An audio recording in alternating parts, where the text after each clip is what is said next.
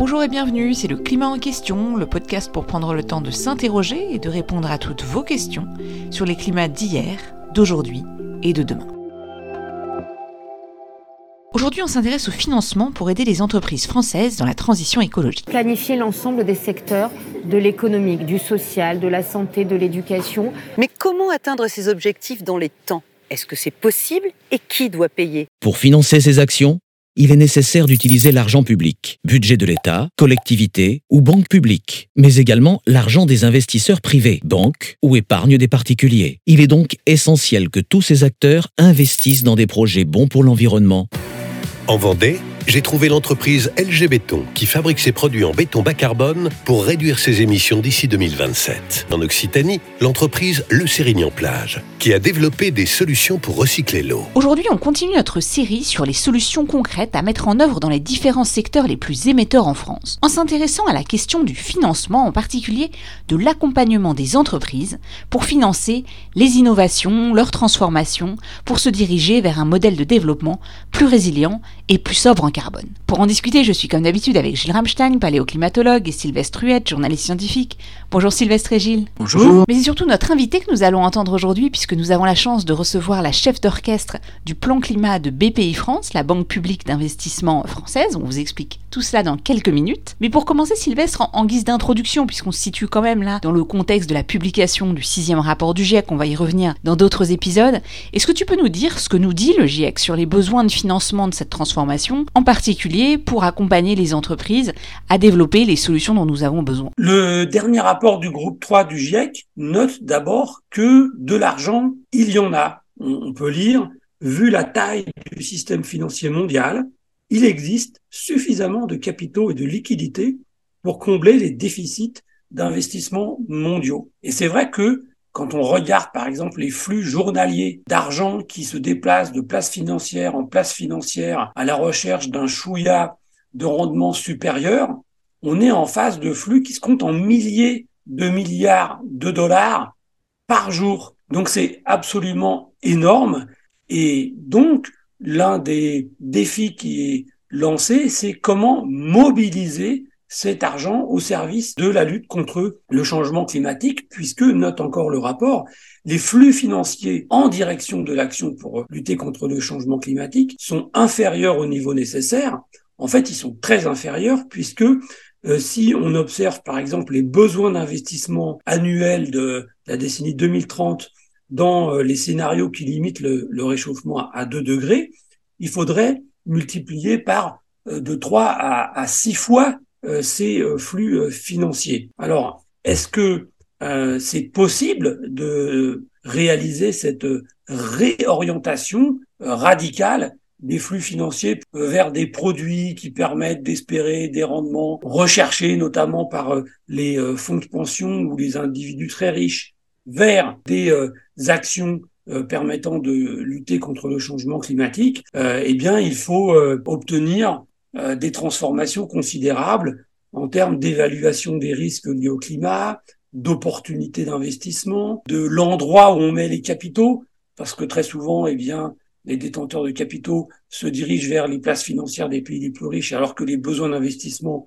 sont euh, dans les euh, pays pauvres ou en, en, développement. Et donc, euh, il y a besoin de mettre en place des outils pour réorienter ces capitaux. Bon, le groupe 3 du GIEC pense plutôt à trouver des solutions dans l'action de d'État, mais on est bien obligé de constater que l'énorme écart qu'il y a entre les flux financiers mondiaux qu'on observe et le fait que des besoins d'investissement, notamment dans les actions pour s'adapter au changement climatique ou pour avoir des moyens de développement économique fondés sur des énergies bas carbone, il y a une question qui se lève, c'est est-ce que les outils euh, qui sont utilisés par euh, les économistes ou qui sont envisagés par les États sont à la hauteur euh, du défi. Merci beaucoup Sylvestre. Et eh bien justement, on va s'intéresser à des exemples très concrets d'entreprises, de projets à financer et aux méthodes de financement que peut mettre en place la BPI pour aider au moins les entreprises françaises. On en discute maintenant avec notre invité. Anne Guérin, bonjour, bienvenue dans le climat en question. Bonjour. Alors vous êtes directrice du financement et du réseau chez BPI France, la banque publique d'investissement, et vous êtes également responsable du plan climat. Alors pour commencer, qu'est-ce que c'est que BPI France? À quoi ça sert? Qu'est-ce que vous financez? Alors la BPI, c'est la banque publique d'investissement française. C'est euh, une, une entreprise dont la vocation, elle est détenue. D'abord, c'est une banque d'État, détenue par l'État et la Caisse des dépôts, donc une banque publique Hein, c'est très important, qui a vocation à accompagner et stimuler la croissance des entreprises françaises. Donc, c'est une banque qui est destinée uniquement aux entreprises PME, ETI. PME, c'est pour petites et moyennes entreprises et ETI, entreprises de taille intermédiaire. Grands groupes et aux entrepreneurs. Alors, les différents métiers de BPI tournent autour du, de l'accompagnement des entreprises depuis leur création jusqu'à leur cotation en bourse. Et donc, euh, l'offre de BPI France, elle comprend à la fois euh, des produits financiers, d'assurance et des produits d'accompagnement. Donc, si je vais dans le détail, en fait, on fait de l'investissement dans le capital des entreprises en direct, en prenant des parts dans le capital et en injectant du cash dans le capital des entreprises. On a une activité aussi d'injection au capital de fonds d'investissement. Donc là, c'est une, une, une activité indirecte, hein, puisqu'on investit dans les fonds d'investissement. On a une activité euh, tournée autour de l'international qui vise à propulser les entreprises à l'export avec des produits d'assurance et de financement. Ensuite, on a un métier euh, très important d'innovation, hein, de financement de l'innovation. Euh, ensuite, on a un métier de garantie où on garantit les banques sur les crédits qui sont faits à la création d'entreprises ou à la transmission des entreprises. Donc là, on va venir prendre une partie du risque de la banque. Hein. Et puis, une activité de financement dont je m'occupe. Donc, euh, de financement d'investissement des entreprises, mais aussi de financement de projets, par exemple les projets d'énergie renouvelable. Et puis, une, une activité de financement à court terme des entreprises entreprises, hein, de mobilisation de leurs créances pour financer leur cycle d'exploitation. Et puis, nous avons ajouté un métier récemment qui est euh, la création, l'accompagnement de la création d'entreprises. Hein. Euh, là, l'idée, c'est de à la fois financer les créateurs, mais surtout leur offrir des outils d'accompagnement. Donc voilà, des outils financiers puissants, des outils d'assurance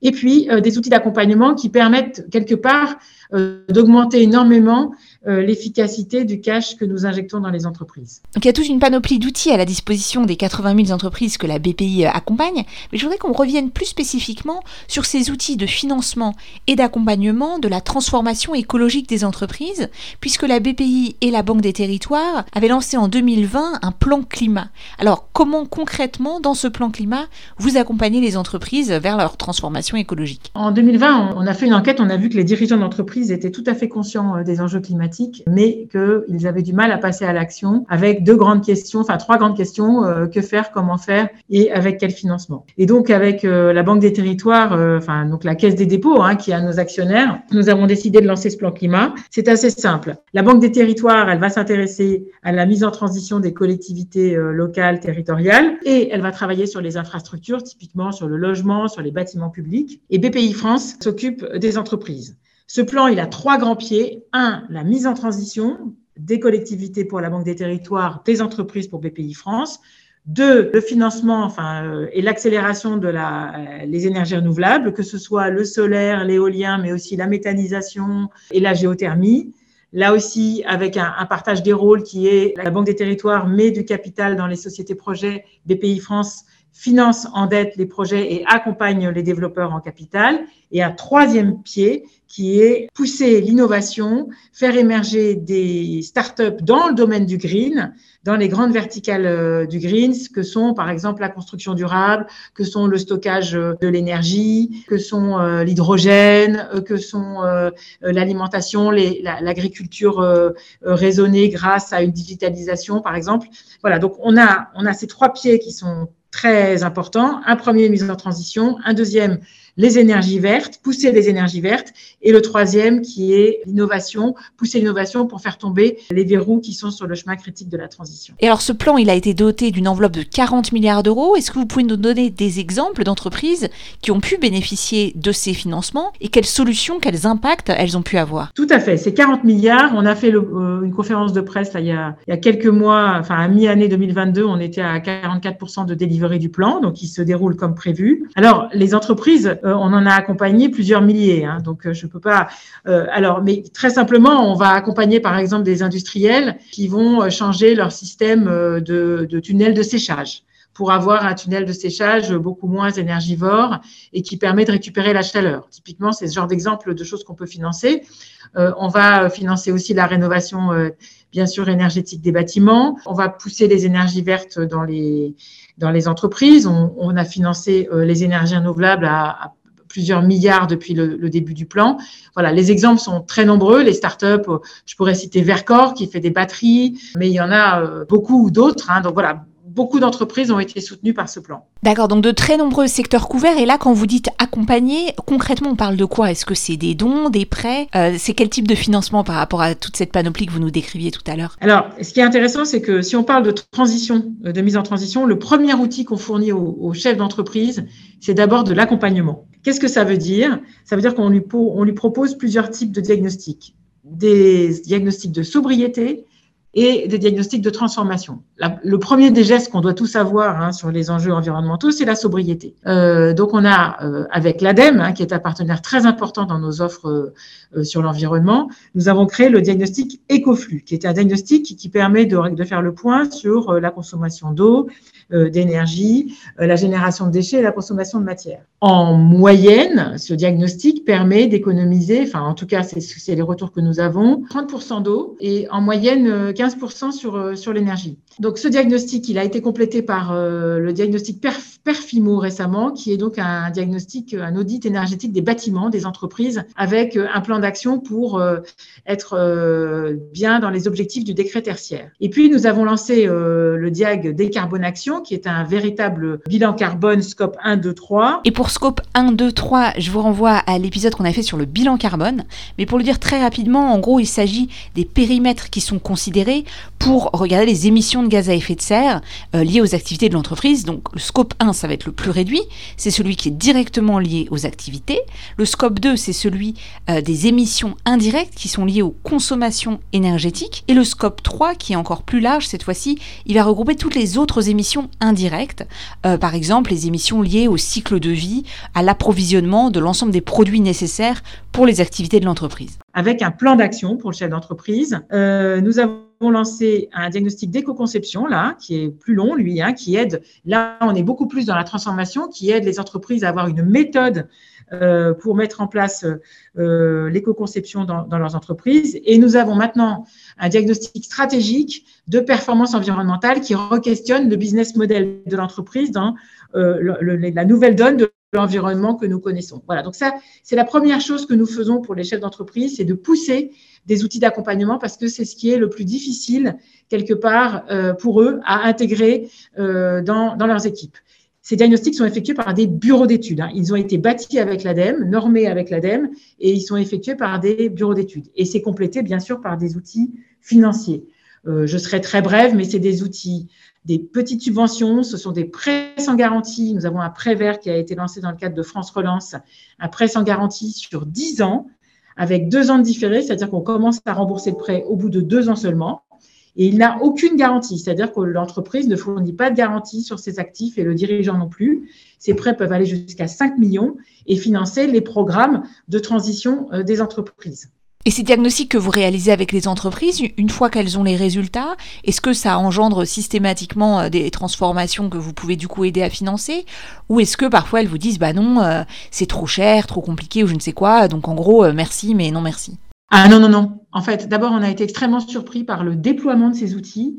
on en est à plus de 2000, on doit être à 2500 diagnostics aujourd'hui en même pas trois ans.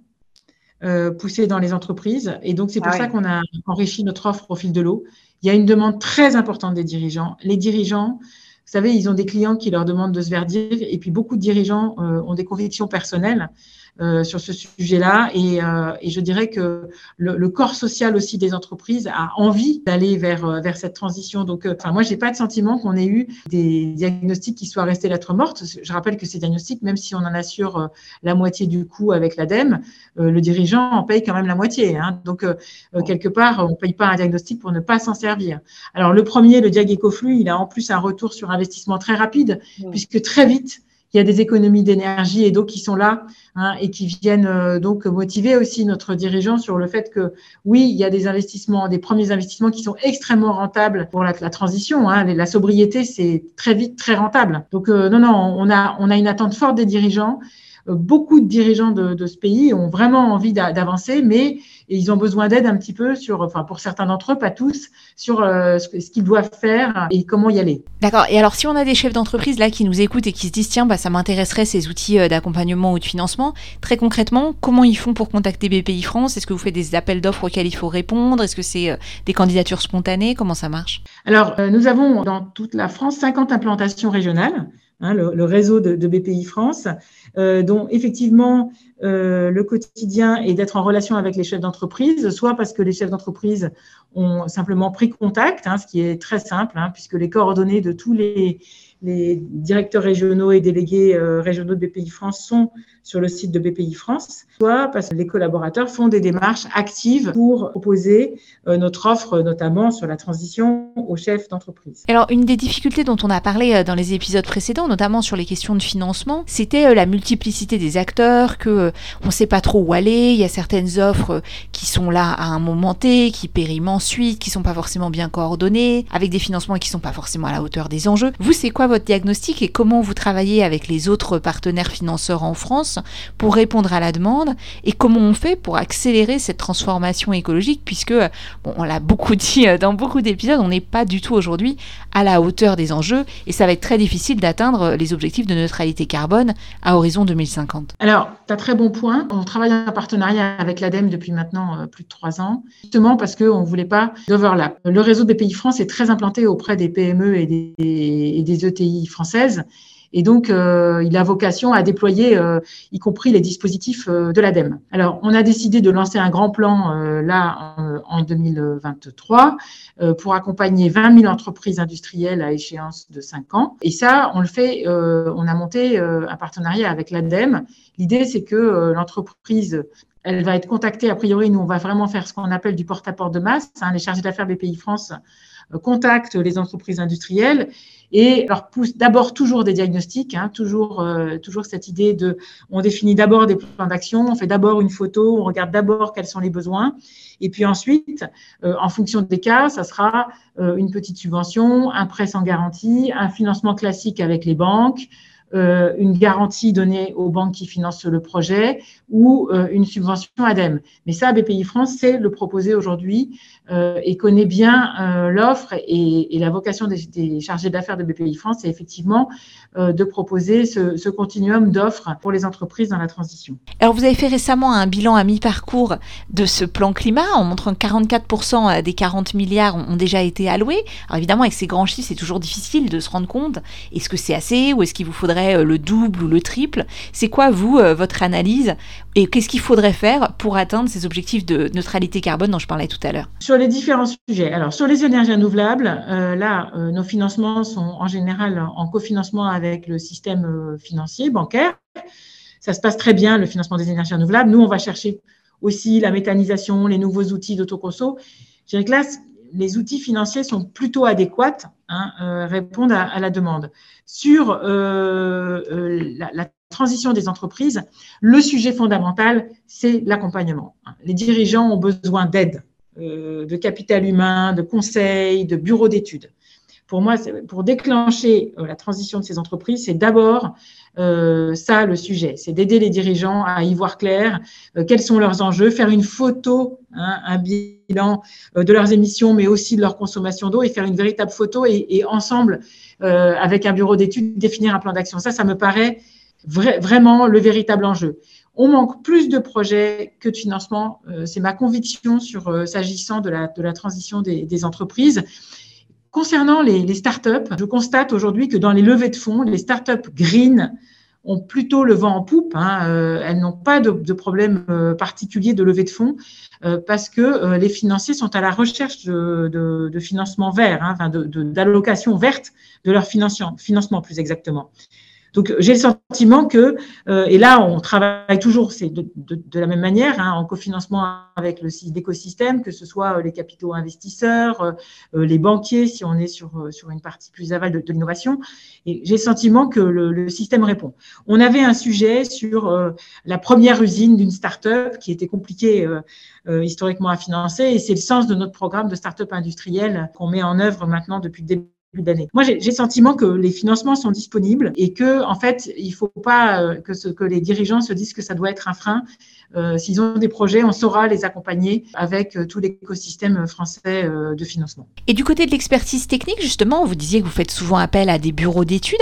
Est-ce que eux-mêmes sont suffisamment équipés en expertise technique pour répondre à des questions de la part des entreprises qui peuvent être de plus en plus complexes? Par exemple, avec des innovations de niche dans des secteurs qui sont pas encore très connus, des solutions qui sont pas forcément expérimentées à grande échelle par définition, et puis peut-être aussi dans la transformation bah, des types d'emplois, euh, dans la formation euh, des collaborateurs, des employés euh, qui doivent apprendre de nouvelles compétences. Est-ce qu'aujourd'hui, cette expertise, elle est là ou est-ce que vous accompagnez aussi, en fait, même les bureaux d'études pour pouvoir répondre à ces questions au fur et à mesure que les entreprises se transforment? C'est la même chose avec l'écosystème des bureaux d'études. On essaye de les pousser à croître parce qu'effectivement, on pense que on n'a pas suffisamment de bras là aujourd'hui Hein, euh, pour adresser tous ces enjeux de transformation de notre euh, économie.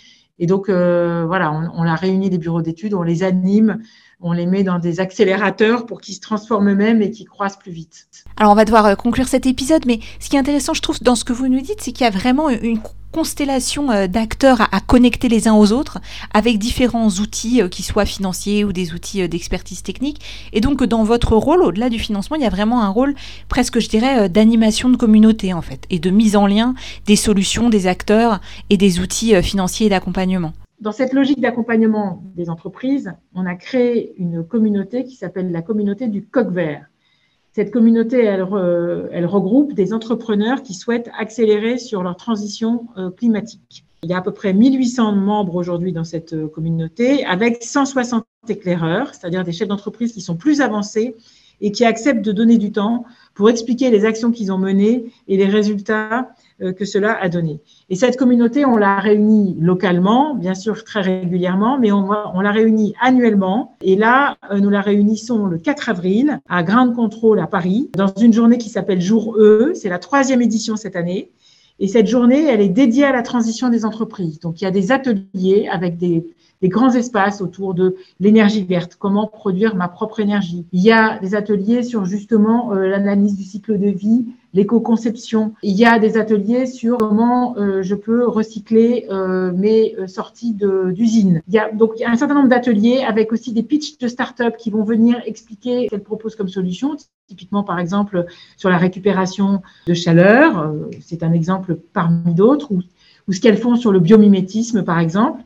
Et puis, nous avons aussi euh, des masterclass, c'est-à-dire des, moments où euh, on a des conférences sur les sujets réglementaires, par exemple euh, la CSRD. Et la CSRD, c'est la Corporate Sustainability Reporting Directive, autrement dit une directive sur le reporting extra-financier des entreprises, autrement dit leurs activités en matière environnementale, sociétale et sociale. Vous savez que ça va impacter nos entreprises à partir de 2024, hein, les, les entreprises de taille intermédiaire et ensuite les PME. On a aussi une conférence sur le décret tertiaire pour aider nos entrepreneurs à comprendre euh, quels sont les enjeux euh, qui les attendent en termes de transformation de leur bâtiment, hein, de la partie bâtimentaire. Voilà, donc des, des, masterclass et puis aussi des diagnostics qui sont proposés aux chefs d'entreprise. On leur propose de mesurer leur indice de maturité climatique, c'est-à-dire où est-ce qu'ils en sont de leur transition dans un secteur donné. Voilà, donc c'est une journée vraiment importante. On attend 1000 chefs d'entreprise.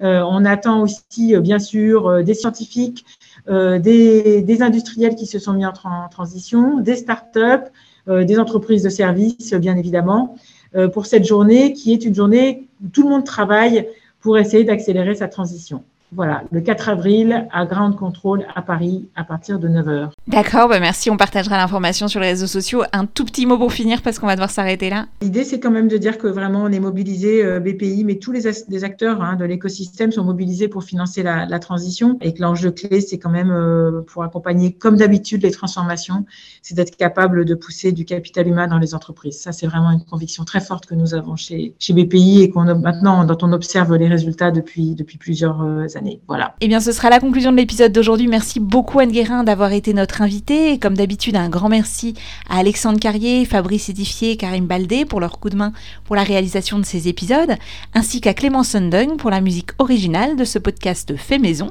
avec les moyens du bord. Et si vous aimez le climat en question, que vous souhaitez réagir à l'épisode d'aujourd'hui, nous dire, vous par exemple, en tant que chef d'entreprise, qu'est-ce qui vous motive, quelles sont les difficultés que vous rencontrez dans cette transition vers un monde bas carbone et plus résilient, vous pouvez nous contacter sur les réseaux sociaux, Facebook, Twitter, Instagram, YouTube, LinkedIn. Vous pouvez vous abonner au climat en question sur l'ensemble des plateformes de podcast ou encore nous contacter par email, le climat en question avec un S à tecomail.fr. À très bientôt pour un prochain épisode.